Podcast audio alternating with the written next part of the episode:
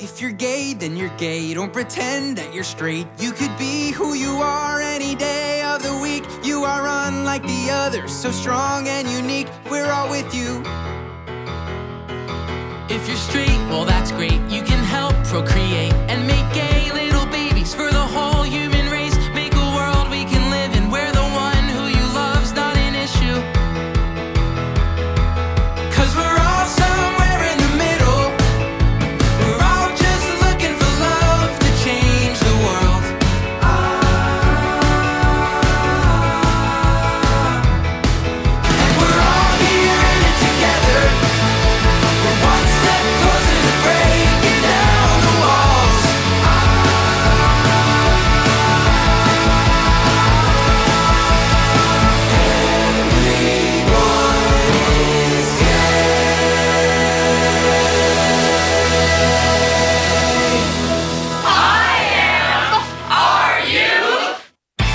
Thanks for tuning in and welcome to the September 15th edition of I Am Are You? the nation's longest running lesbian, gay, bisexual, and transgender radio news magazine. Out front and out loud since 1974, I'm Chris Ann Eastwood. I'm John Dyer V. And I'm Steve Pride. Tonight I'll talk to the documentarian Stephen Silha about Big Joy, the adventures of James Broughton. And I'm going to have a chat with out NBA player Jason Collins. I think several straight people around the station just perked up suddenly and they're listening now. That's right, it's going to be more sports, sports, sports. Yay!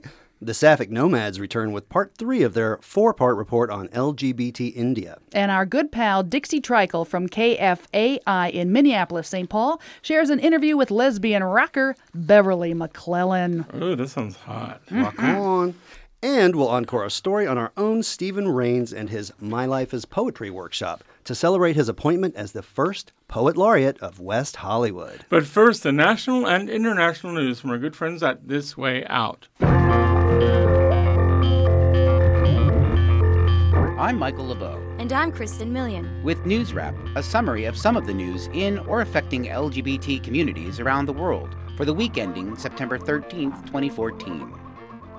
Lawmakers in Gambia have passed legislation that's reportedly almost identical to Uganda's infamous anti homosexuality law, which was overturned on a legal technicality earlier this year, but is being reintroduced in Parliament. Gambia's version also enhances existing penalties for gay sex and punishes such private, consensual adult same gender acts with up to life in prison for repeat offenders, what the measure describes as aggravated homosexuality. The same fate awaits people with HIV and those charged with having sex with someone who's disabled, drugged, or under the age of 18.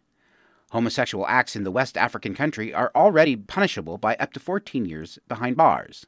The new measure awaits the signature of Gambian President Yahya Jammeh, who called gay people vermin earlier this year, suggesting that they should be eradicated, just like malaria carrying mosquitoes. He previously told the United Nations that same gender attraction is one of the three biggest threats to human existence.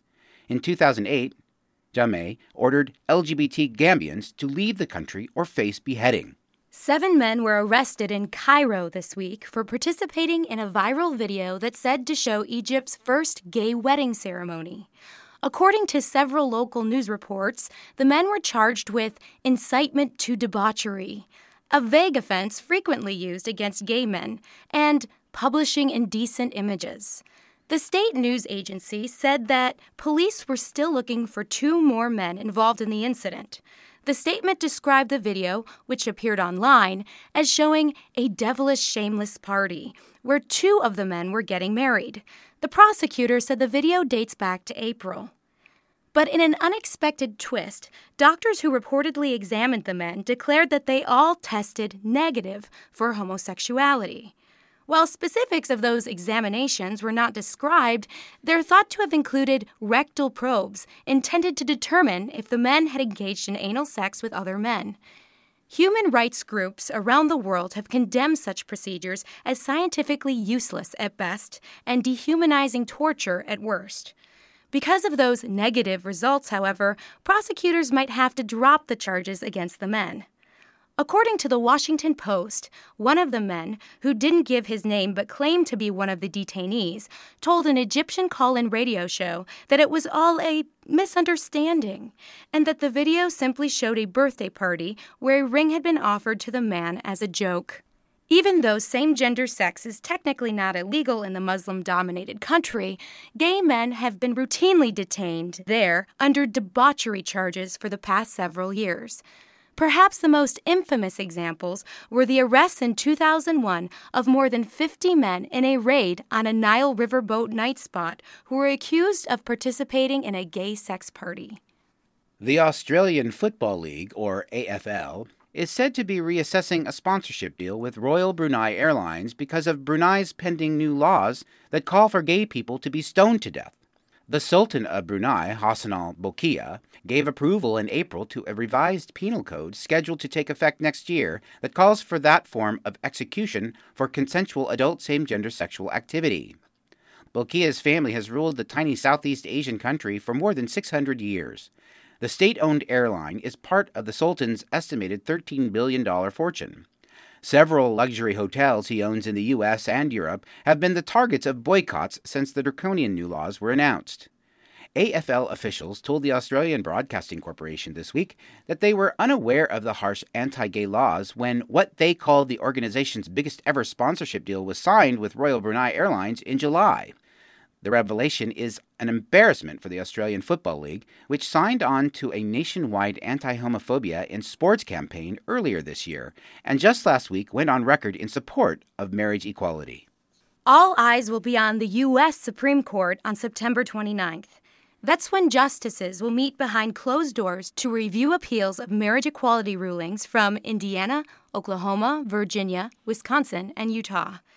Three different federal appeals courts have ruled that bans on civil marriage for same gender couples in each of those states are unconstitutional. The justices could decide to hear one or more of the cases in their next term, set to begin in October, or they could put off making a decision for a while. The High Court is not obligated to hear any appeal, but pressure has been mounting on the justices to address the contentious issue. Top legal officials in more than half of the United States and virtually every plaintiff couple involved in the marriage equality cases challenging bans in those five states have called on the Supreme Court to resolve the question sooner rather than later. Several religious denominations, led by the Mormon Church, also asked the justices this week to settle the issue once and for all. Marriage equality cases are currently before three other federal appeals courts. A ruling is pending from the Sixth U.S. Circuit Court of Appeals, which heard arguments last month in cases from Kentucky, Michigan, Ohio, and Tennessee. The Fifth U.S. Circuit Court of Appeals heard a challenge this week to the civil marriage ban in Texas. A three judge panel of the Ninth U.S. Circuit Court of Appeals heard challenges on September 8th to civil marriage bans in Idaho and Nevada and was asked to dismiss a case in Hawaii because the state subsequently enacted marriage equality legislatively. Equality activists predict that the liberal three judge Ninth Circuit panel will rule in favor of opening the institution to gay and lesbian couples. Kate Kendell is the executive director of the National Center for Lesbian Rights, which represented the same gender couple plaintiffs in the Idaho case.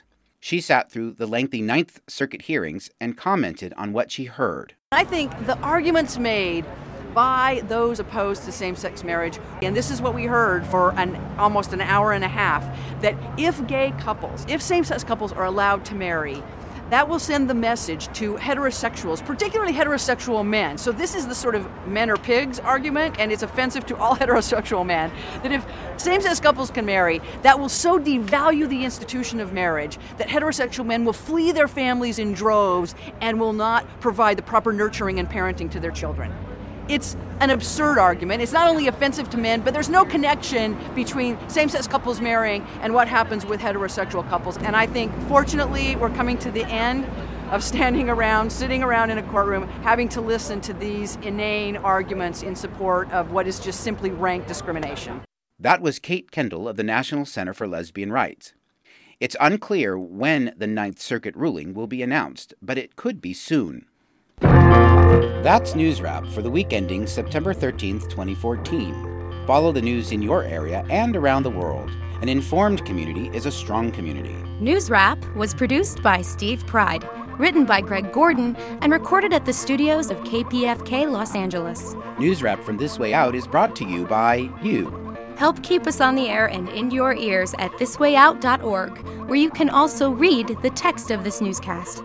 For This Way Out, I'm Kristen Million. And I'm Michael LeBeau. You can hear all 30 minutes of the latest This Way Out, including more news wrap on Stitcher On Demand or iTunes or even at thiswayout.org. It's everywhere. Hmm. You can't get away from it. Also on the program this week, New York City St. Patrick's Day parade organizers greenwash bias.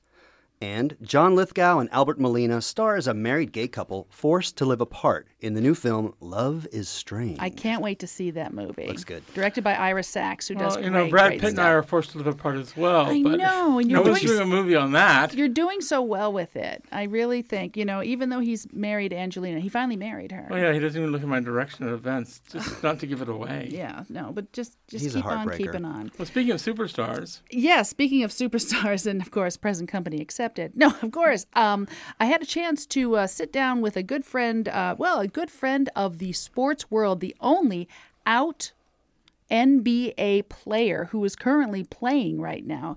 I ran up with him at the terrific Outfest, and here is my chat with Jason Collins. I'm Jason Collins, and I'm an NBA professional basketball player. Now, you came out last year and it's been great as, as far as you say. I was expecting somebody else to come out because your experience has been terrific yes, as far as, yes. as, as all we know. Yes, yes. So I thought there'd be Yes. more. Um, it goes back to everybody has to live their own path. The only thing I can do is show people that it's okay. You're the, sort of the canary going in the mine shaft and showing everybody it's okay to you know live your life and you can have your life off the court and you can still be a professional athlete. And um, yeah the media attention will come. It's one of those things that goes back to more and more people need to take that brave step so that one day when a professional athlete does come out it's okay and you know can you help us win ball games? We've talked about you being a mentor to you know nameless folks who are thinking about it, but active players, teammates, opposition, your guy, guys from Stanford, Harvard, Westlake, wherever, the, the straight guys, are they asking you questions? Are they, are they looking for education? Yeah, some of them are. I've actually had a, a funny conversation with Robbie Rogers about this, about uh, some of the funny questions that uh, some of our teammates will ask us, and it, um, it's cool that you know some people it's just if you're not exposed to something, it's like you just don't know, and then you just but to see them just ask questions about you know what it's like to be gay, or because some of their family members might be, and they just don't know how to talk, and it's just like it's just more and more direct communication and more and more exposure to help change people's minds or continue to create an environment of inclusion. Were there any times in your career before you came out where there was something that if you were had a wife or dating woman you could talk to people about and you just you came with such such a huge secret on top of bearing down at you? No, nothing along those lines because again, I didn't go out on my first date or until after uh, the Sports Illustrated article. But I will say that there was a the hardest part um, being quiet was when I played for the Washington Wizards, and, and you know I was playing in and living in Washington D.C. in March of 2013 when the Supreme Court cases were being argued, and here I was a professional athlete playing for the hometown team and I was in the closet and quiet while the Supreme Court, and I lived less than three miles from the Supreme Court. And here are these two monumental cases being argued that have a direct impact on my life, on my happiness. And I was quiet. And uh, it was a, a lot of discussions with my friends and family, uh, those people at the time who were the only ones who knew my secret. But I'm so grateful and so thankful to the attorneys, to the plaintiffs, to all the people who supported them in every single facet, you know, financial, emotional, whatever support you gave, and also the straight allies. And having other professional athletes like Brendon Ayanbadejo or Chris Kluwe write amicus briefs, and just so proud and so thankful for them that they were vocal. And now that I have this platform, it's a responsibility, but it's also, um, you know, I just enjoy talking and I enjoy speaking up and speaking out because I was quiet for so long. Well, the biggest areas for homophobia for most of us, especially for young guy athletes, is high school. Yeah. And so, what would you say to high school kids today, especially high school boy athletes, about any homophobia or any kind of stuff they have going on? To the straight kid, I would say none of my teammates, none of my coaches, none of my owners, no one had a problem with having a gay teammate. These are Hall of Famers, these are professional athletes. So, who are you to have an issue? If you want to get here to the pros, this is how you're going to have to conduct yourself. This is how you're going to have to support your teammate, and this is going to be the future. You can get with this or find something else. Yeah, yeah, yeah, yeah, yeah. So, Get on the bench. um, so that's what I would say to the straight high school kid, and also to the straight kid who is an ally. Continue to be an ally. Continue that if you see something that's wrong, continue to be vocal. Because sometimes that LGBT kid isn't quite yet ready to be the loudest one in the room, and maybe is still working things out. But as a straight ally, if you see something wrong or hear language being used that's inappropriate, speak up and speak out on it. Uh, to the LGBT kid, I say, know that there is a community that's waiting to support you and love you and accept you for who you are. And with regards to your sport, it doesn't matter. Race sport is the ultimate equalizer with regards to it doesn't matter your religion, your sexual orientation, your race, your whatever. It's how hard do you work at your sport? How much time do you devote to being the best that you can possibly be? Because that's all that coaches really care about is are you a good teammate? Uh, do you have the talent to help our team win? Thank you so, so very much. It's a real honor to meet you. Thank you so much.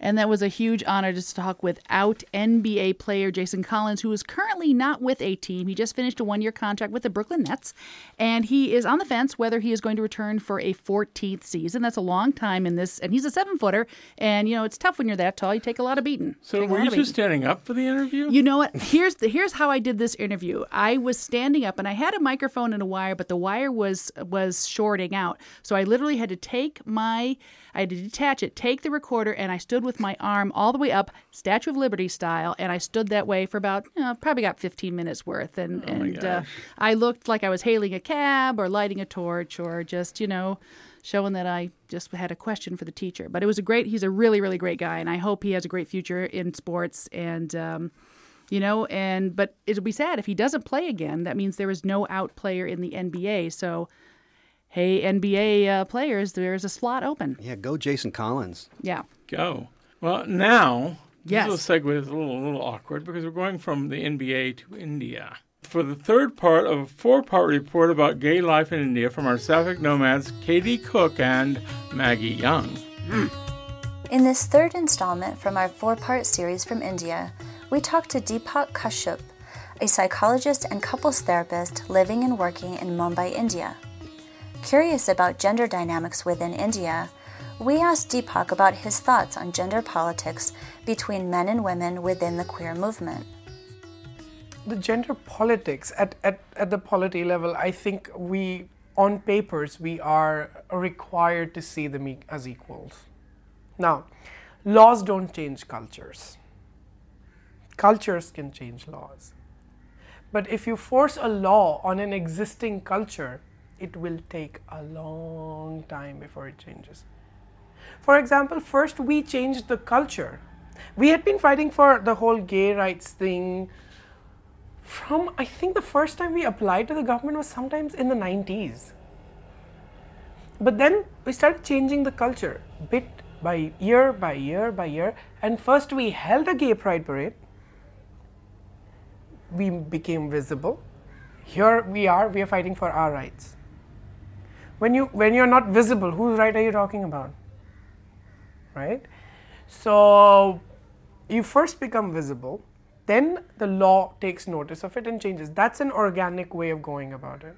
So on of, on papers, we are required to be same towards women and men, and you know the whole idea of gay rights. The gay word has to include um, women, but because not a lot of gay men make room for women, um, you require a different terminology, thereby uh, is subsuming gay as a label in a larger queer uh, concept. Um, the concept of being queer. So the politics around it is such that now you look at it this way two vulnerable groups already okay they they interact with each other and they suddenly don't find too much in common surprisingly. But morally and politically you cannot have unequals in a free country. Now this is an ideal which which comes from the age of enlightenment in england. When people say, oh, this is all gay rights and everything is Western concept, I, I, I kind of agree that this whole thing is Western import because the idea of giving equal rights to people, not homosexuality is not a Western import, of course, it's a human condition. The whole gay rights thing is a Western import because we don't have a culture of giving equal rights to people. You are an untouchable oh, I am, uh, I'm, I'm a, sh- sh- you are the Shudras, and I am the Rajput, and I am the Brahmin, and I'm, I'm the Pan. So we, we've always had an acceptance for inequality. So this whole egalitarian idea of enlightenment age is coming to India. Like, no, no, wait, wait, no, no equal rights. Why are you doing? What is equal? So India's definition of equal is some people are more equal than others. And then women get like the second layer. Women are not as equal as men. So this this entire idea of equality is a Western import, and I would rather I import this. I'd rather that we use this as a foil, because it uh, also see India is the only country in the world where you'll see social power, economic power, and political power being at three different junctures you could be economically powerful, but nothing socially if you are not of a good caste. A Brahmin, a poor Brahmin can look at you and say, You're not a Brahmin. So it's the only country where social importance, economic importance, and political power can be at three different areas.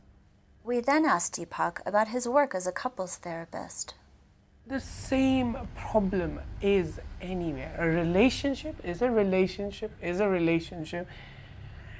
It just comes with different genitals. Trust me.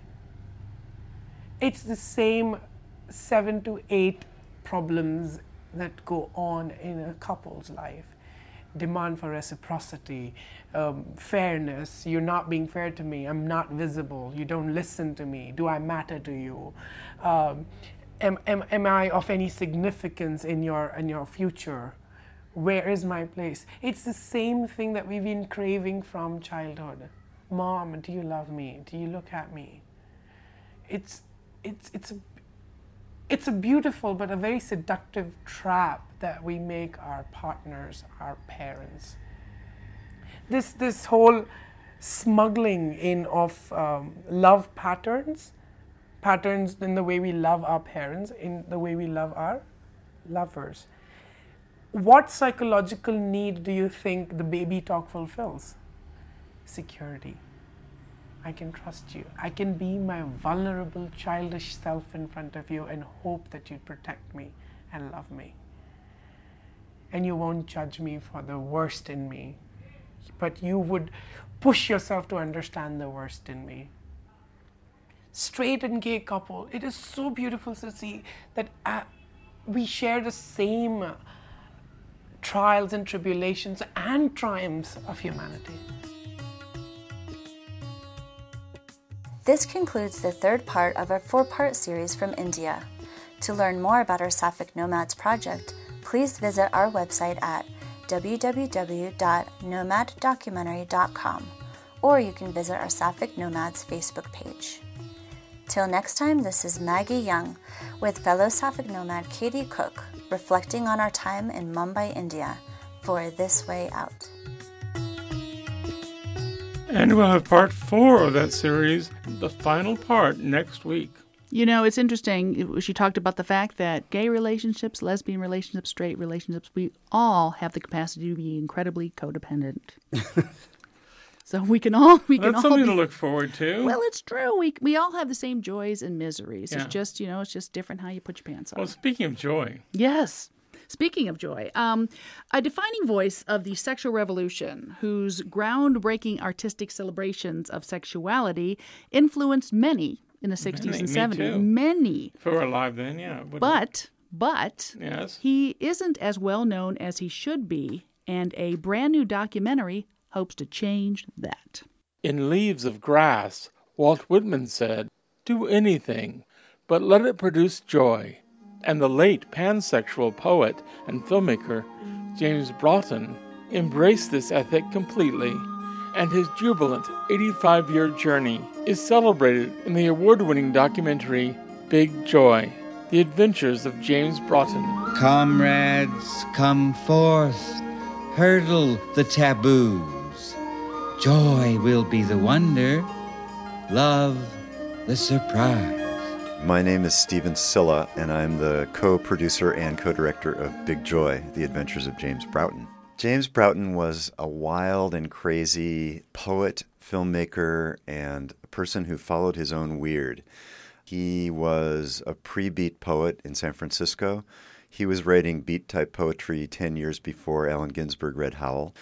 And he made his first experimental film in 1946 made 23 films throughout his career, wrote 23 books of poetry, and had a life that kind of traversed the Depression, the McCarthy years, the San Francisco Renaissance, the hippie years.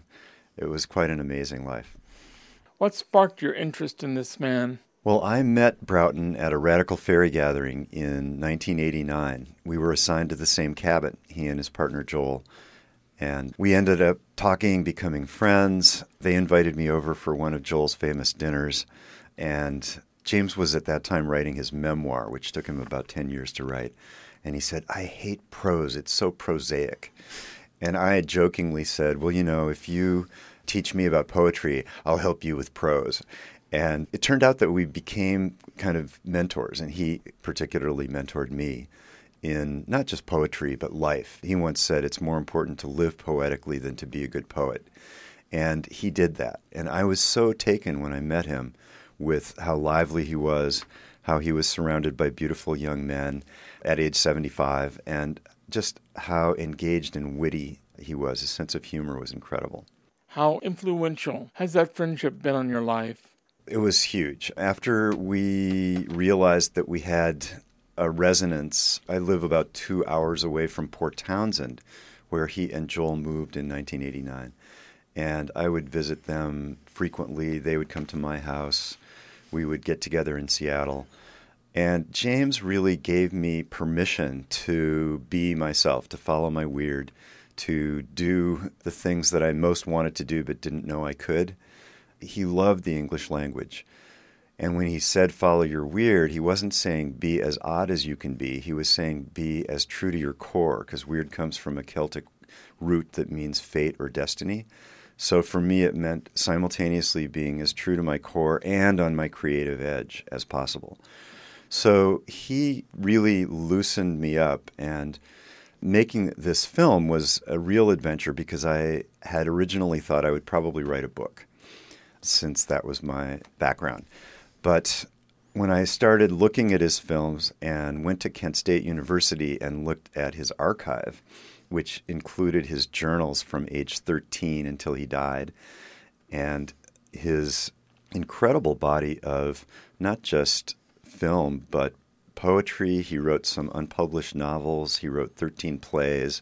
He was just this amazing creative force. And I thought the only way to really communicate this is by film. You met him when he was an out and proud radical fairy and a sister of perpetual indulgence. But James Broughton had an evolving sexuality. Yeah, I think if you look at his journals, he started writing about his gay feelings when he was 13 and had some early experiences with men which he was very ashamed of. But his stepfather and mother sent him to a military school when he was 10 to make a man of him. And he actually discovered the joy of men's bodies in military school. this was in the 20s and 30s. So he went to Stanford and had an affair with Harry Hay, but he was quite bisexual in those years, and their affair was very short lived. He also had an affair with Hart Crane's lover when he was in the Merchant Marine. And he had definitely relations with men and women. Of course, in the 40s, he had a child with Pauline Kael, which is one of the parts of his story that's a huge surprise to a lot of people. Then in the 50s, he was openly gay in a relationship with Kermit Sheets, but at that time, nobody talked about being gay. In the 60s, after years of Jungian therapy, he was convinced by his therapist and his friend Stan Brakhage, the experimental filmmaker, to marry a woman, Susanna Hart, who we were fortunate to be able to interview for our film. So they were married from 1962 until he met Joel in 1975. And they had two children. And then, after he met Joel, he became this all of a sudden, all this gay stuff that before was very kind of homoerotically suppressed in his writing uh, and his film became just out there, totally out there. And he became kind of a bard of gay liberation, as Armistead Maupin says in our film. Back in the 70s, when I knew him, James was one of the major poetic voices of gay liberation. And he did it uh, by talking about ecstasy and joy, and people responded to it for that reason. Listen, brothers, listen. The alarms are on fire, the oracles are strangled. Hear the pious vultures condemning your existence. Hear the greedy warheads calling for your death. Quick while there's time, take heed, take heart. Outnumber the hawks, outdistance the angels. Love one another or die. Do you see him as gay or bisexual? I see him as more gay, but he's definitely in the Kinsey scale, you know, somewhere in the middle of the middle and gay. but I see him based on his journals as gay. He wrote early on about this fantasy of a men's culture where men are just like a tribe of lovers. And I think when he encountered the radical faeries, that was a manifestation of his dream. And so he totally was on fire with the excitement of being able to write about his deep gay yearnings. This has been a conversation with Stephen Silha, the producer and co director of Big Joy The Adventures of James Broughton. Find more information online at bigjoy.org. This is Steve Pride.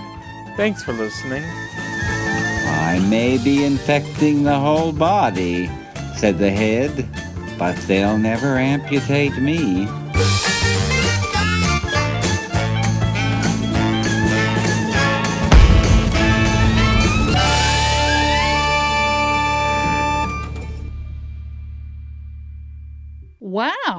A real gay renaissance man. Yeah. I actually never heard of him before the movie, and he was just everywhere and every did everything. I mean, he's and he's, everyone. he's, he's rubbed up against, no pun intended, Yeah. some famous folks in our history.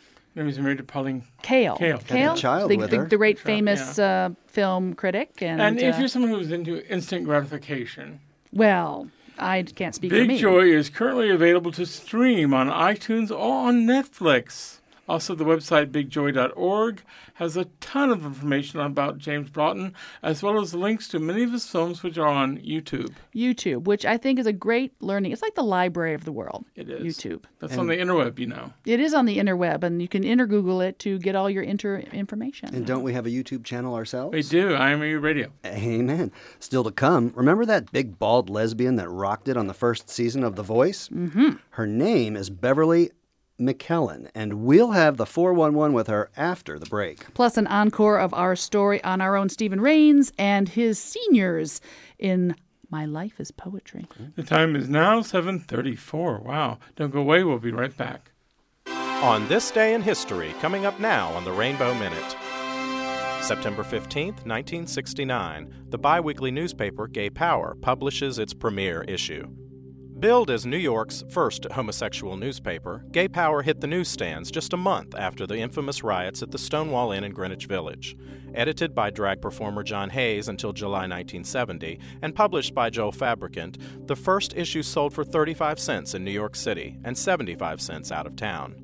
Containing excellent articles and poems, the 24 page Gay Power also sported a psychedelic cover, numerous illustrations and photographs, astrological advice, and first hand accounts of groundbreaking gay activism.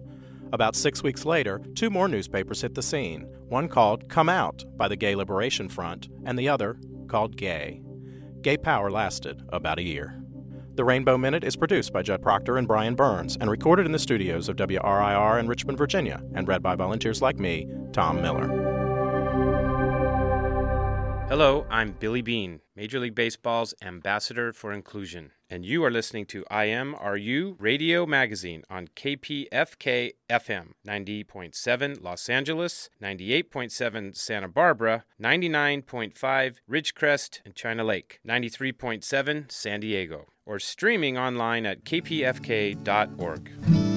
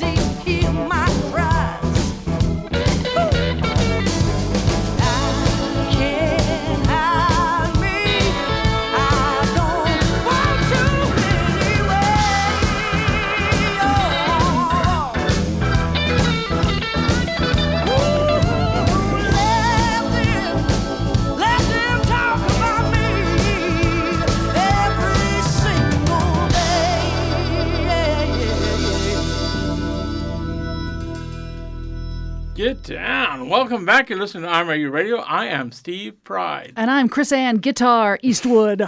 And I'm John Dyer the Fifth. That song coming out of the break was I Can't Hide Me from Beverly McClellan.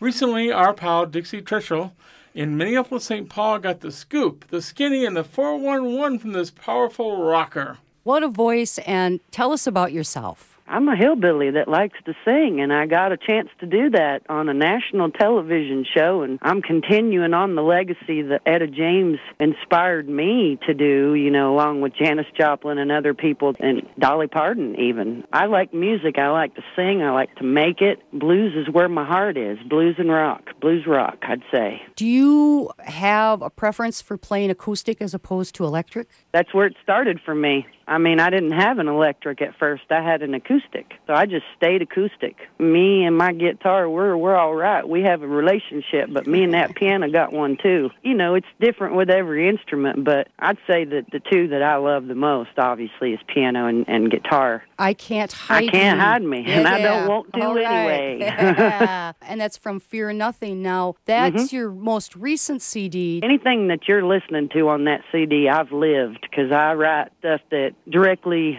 links to my life. How do you go about writing your songs? For me, it's all emotion.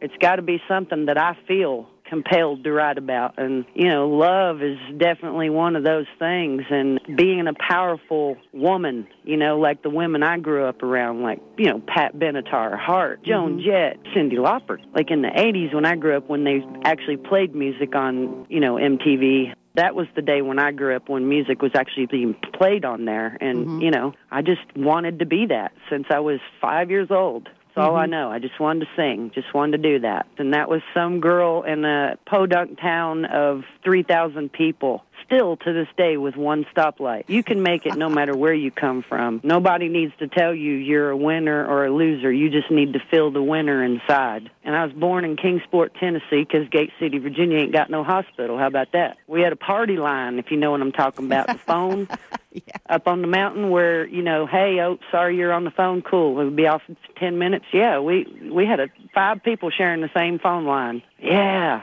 that's country. That is indeed. That's where I'm from, so I'm bringing the blues out of that. When you started singing, did you start out as a blues singer, or were you just singing songs no, heard I on the started out singing Dolly Parton songs, Johnny Cash, and a ton of gospel because my mom was a piano player at church. Dad was a pastor, so I Well- grew up in church, you know, singing, Yeah. singing, singing. You were singing what in Florida for years and years, and then you got this break to Yeah, go on the Voice. one a feller in my band that I work with every once in a while asked me to uh give this uh email that he sent me a look at. There was a new singing show coming out, and I was like, yeah, yeah, yeah, I ain't gonna do that. It's gonna be another American Idol, blah blah blah. You know, mm-hmm. You know, I just didn't want to be made fun of. But the Voice is really a a platform for artists like myself and and many others.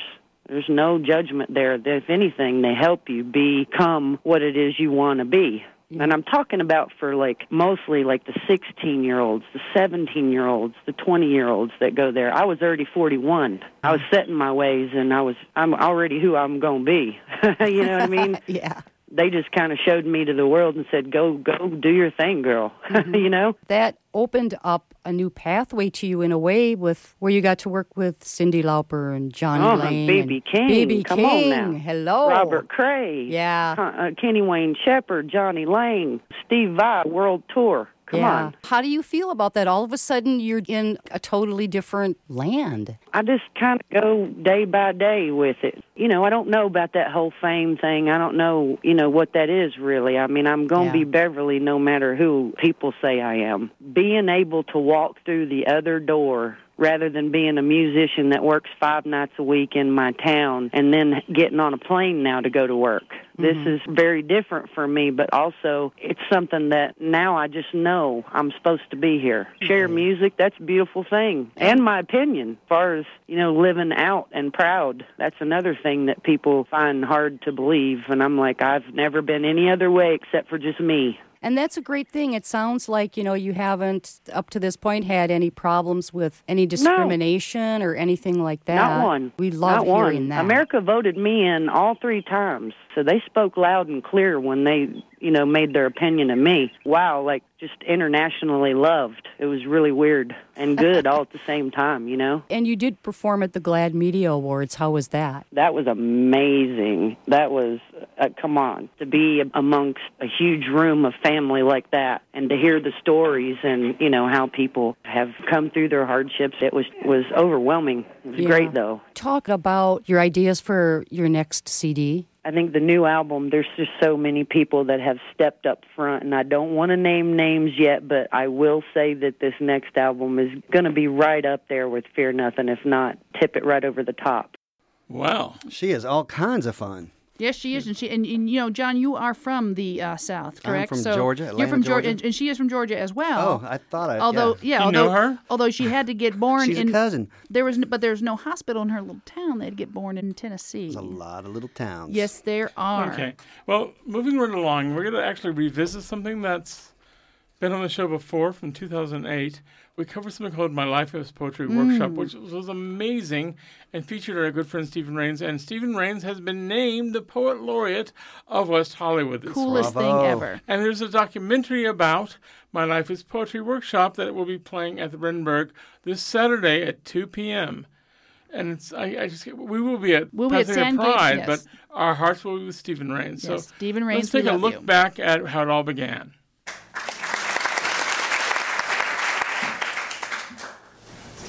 Hello, my name is Newton Butler, and my life is poetry. We are a society built on storytelling, but we are a minority community obsessed with youth. Nonetheless, on Saturday afternoons for nearly five months, a group of gay and lesbian seniors gathered in Hollywood for an autobiographical poetry workshop. Among many results was the moving anthology, My Life is Poetry. And at the launch party, even the pros were impressed. Lammy Award winning mystery writer John Morgan Wilson I found it very uh, touching and inspiring and fun. I really enjoyed it. In the 1970s, Felice Picano founded one of the first gay publishing houses, and his own books have been translated into 15 languages. I was really moved, and I found it was very interesting how people can get in touch with their feelings so directly through poetry, and that anybody can. It seems like anybody can do it. I mean, these were essentially people off the street who are not writers, and I thought that is so marvelous, and how poetry it really is all around us, and um, I hope more people will get in contact with their own poetry. Do we overlook our older voices in the community? We probably do, of course we do. But it, it wasn't age or seniority that I heard. It was just people. You know, they could have been 18, they could have been 25, they could have been 30. And they were reading poems of things that happened in their own lives, some of which happened many, many years ago. And in, at the moment that they were reading it, they were reliving them. So they were 18 and 25 and 44. I'm Steven Reigns, and I created the My Life is Poetry autobiographical poetry workshop for gay, lesbian, bisexual, and trans seniors. I'm concerned about the voices that are muted in our society. And I think the voice of elders do not receive the honor and recognition that they deserve, and especially gay, lesbian, bisexual, and trans seniors. I think their voices are almost unheard. And I wanted to create a platform for their life experiences to be shared. And that's what this project was about. And that's what the culmination of the project, which is the book, My Life is Poetry, really is. It's a platform for people to share their stories. My name is Rana. This poem is called For Tangerines. She'd stride that tree, sure footed girl boy, pulling until flesh released stem from tree, and climb back down, full cupped hands filled with fruit. One by one, she sectioned tangerines upon white sheets of Belgian lace. In bed, when she fed me tangerines with her tongue, enticement lingered along the breast. Nibbling back at morsels of skin, she'd wait as love's fruit dropped into her hands.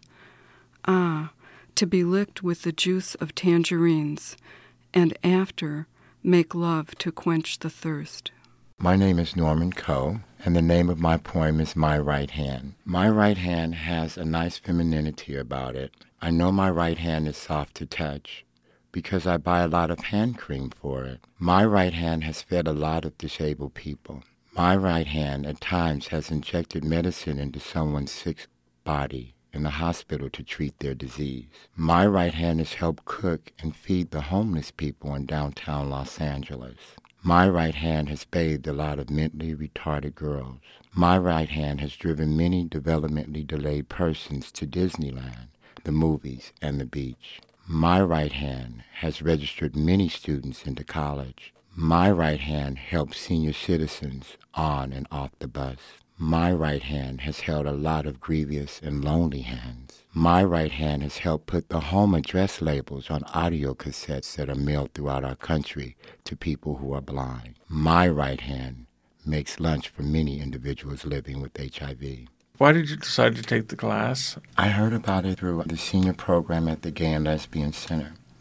And I always wanted to write poetry, but I was kind of afraid to express myself because of the way I grew up in Los Angeles. And I came to the class and I met Steven and everyone else, and it was a very quiet and empowering environment. And so I continued to go and I learned a lot. I heard about the class through another fellow classmate. She told me about it, and when I came, I immediately felt welcomed. It was a safe environment where other gay people and lesbian people were writing, and we all had a shared life experience that we could write about.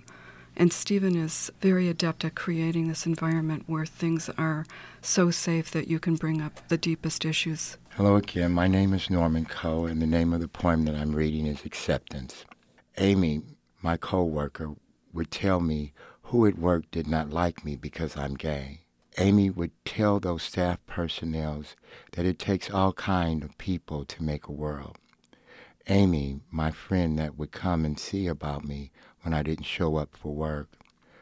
Amy, my friend who came to my house one night with a surprise birthday cake, just her and me along with another friend who she brought, we sat sitting around my fireplace, enjoying the cake and the respect for each other.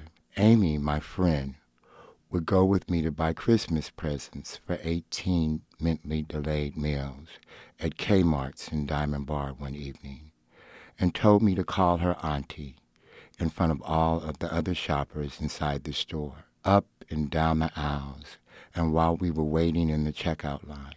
My friend Amy and I would laugh at the response this provoked from the other shoppers because I was openly gay and black, and Amy is white, straight, and Jewish, with red hair and 60 years old.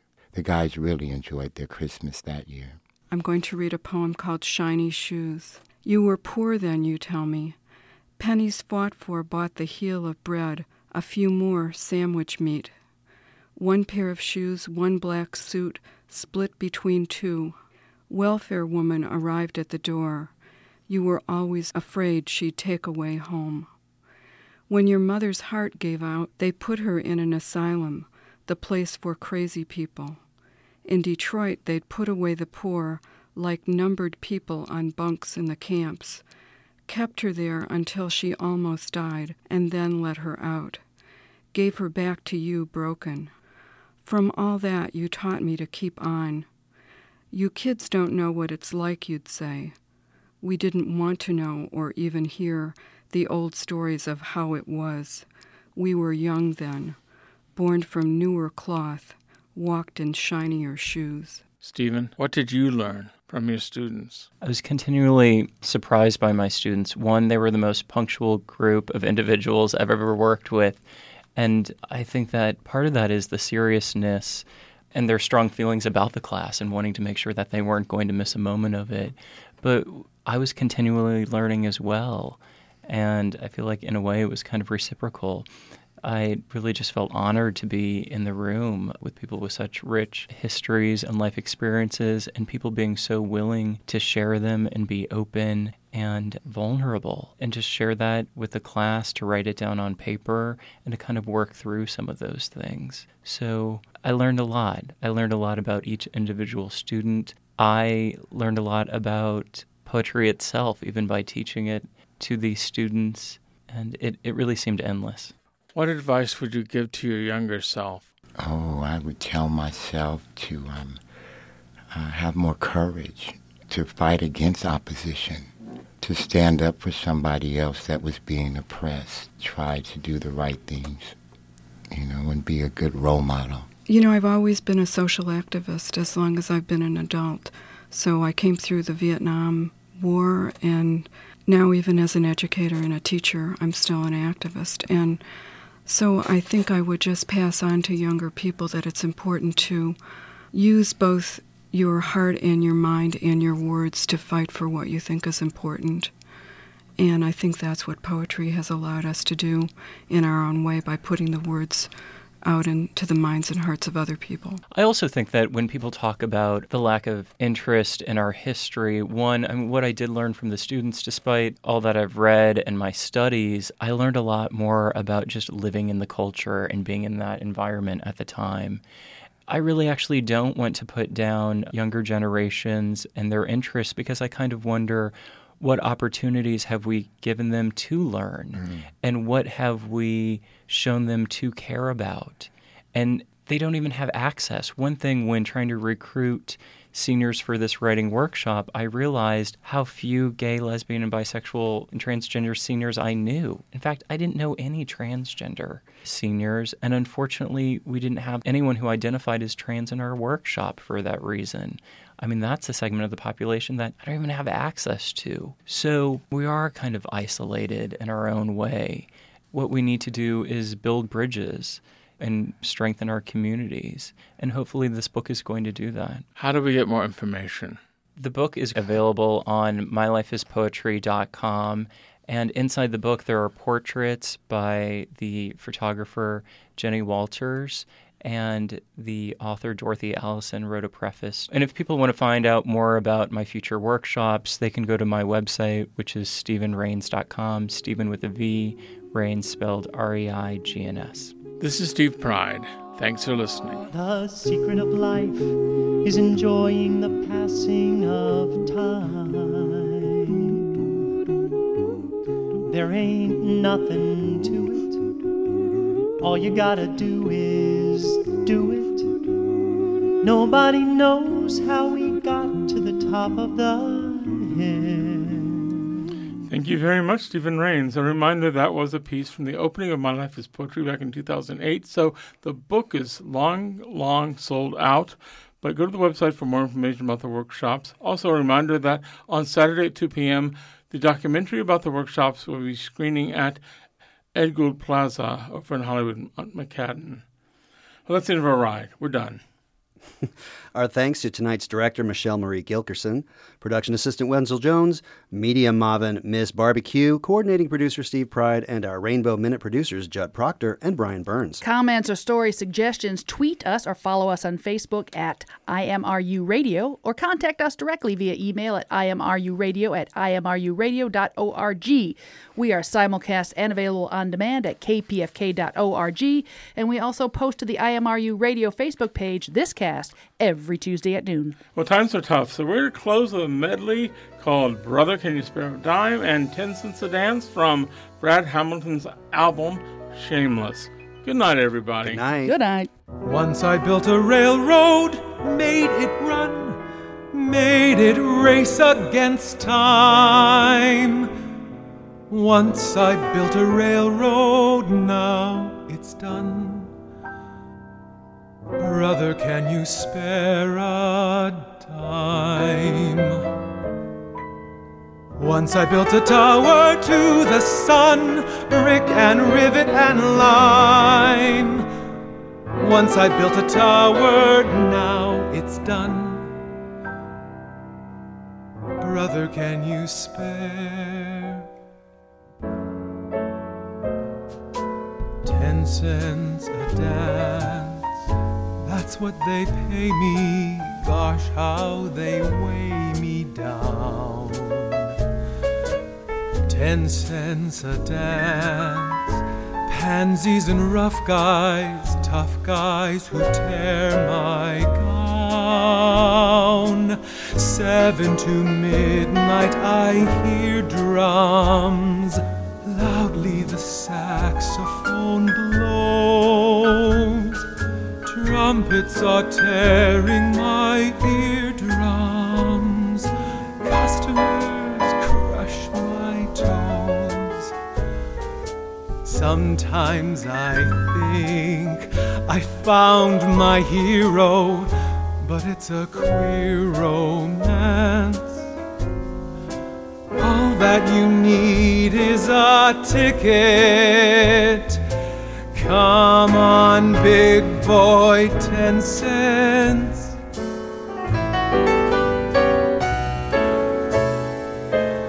Say, don't you remember they called me Al? It was Al all the time. Say,